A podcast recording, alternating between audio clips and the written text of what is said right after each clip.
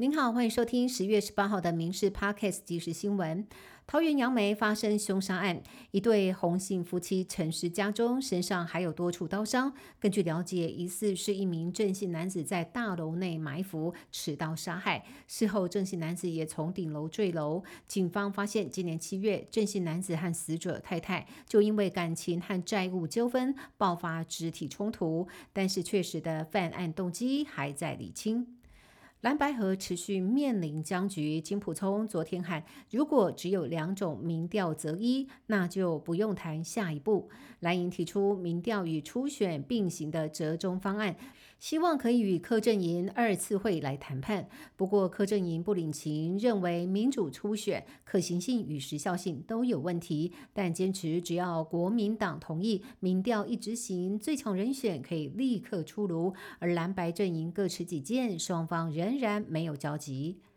台积电一点四纳米厂房宣布不进驻龙科第三期。民进党团质疑，就是桃园市长张善政消极应对台积电跟居民的冲突，没有积极去协助土地取得以及居民安置。国民党则反控去年为了选举，苏贞昌、郑文灿仓促宣布，没有考虑到产业园区最困难的土地征收。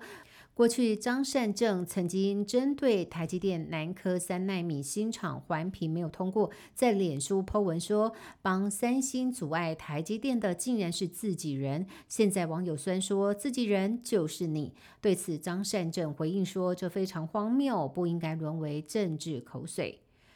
民进党总统参选人赖清德日前曾经喊出要将驻美代表肖美琴送进总统府。尽管肖美琴日前强调目前全力投入台美关系，但是国民党立委陈以信今天在立法院就质疑肖美琴会不会突然离任参选副总统。吴钊燮一再表示不回答假设性的问题，所以没有办法说有还是没有。也强调肖美琴参选与否，台美关系都不会受到冲击，不会。有问题，反呛破坏台美关系唯一的议题，就是有人质疑美猪有问题。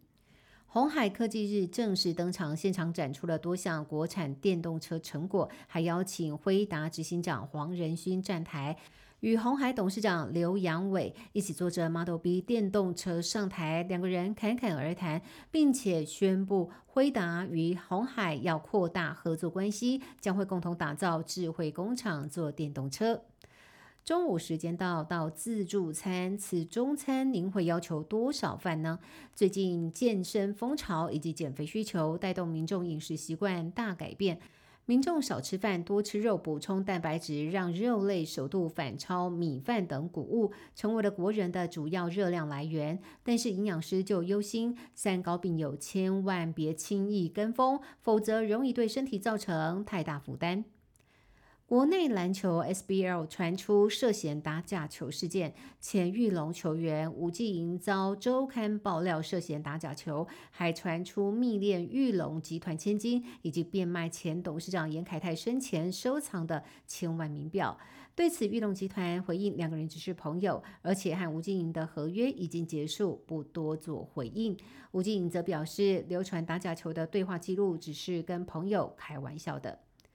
以色列和巴勒斯坦激进组织哈马斯冲突超过十天，加萨当地时间周二晚间传出有医院遭到轰炸，夺走了至少五百条人命，也再次引爆伊斯兰世界怒火，包括了土耳其、黎巴嫩和约旦等国都有大批民众走上街头，高声怒吼。约旦河西岸的巴勒斯坦人更是群情激愤，上街示威，呼吁推翻自治政府主席阿巴斯政权。结果与安全部队爆发冲突。美国总统拜登原定要前往约旦行程也喊卡。白宫声明，拜登只会访问以色列。目前各方互相指责，中东的局势恐怕再有变化。以上新闻由民事新闻部制作，感谢您的收听。更多新闻内容，请上民事新闻官网搜寻。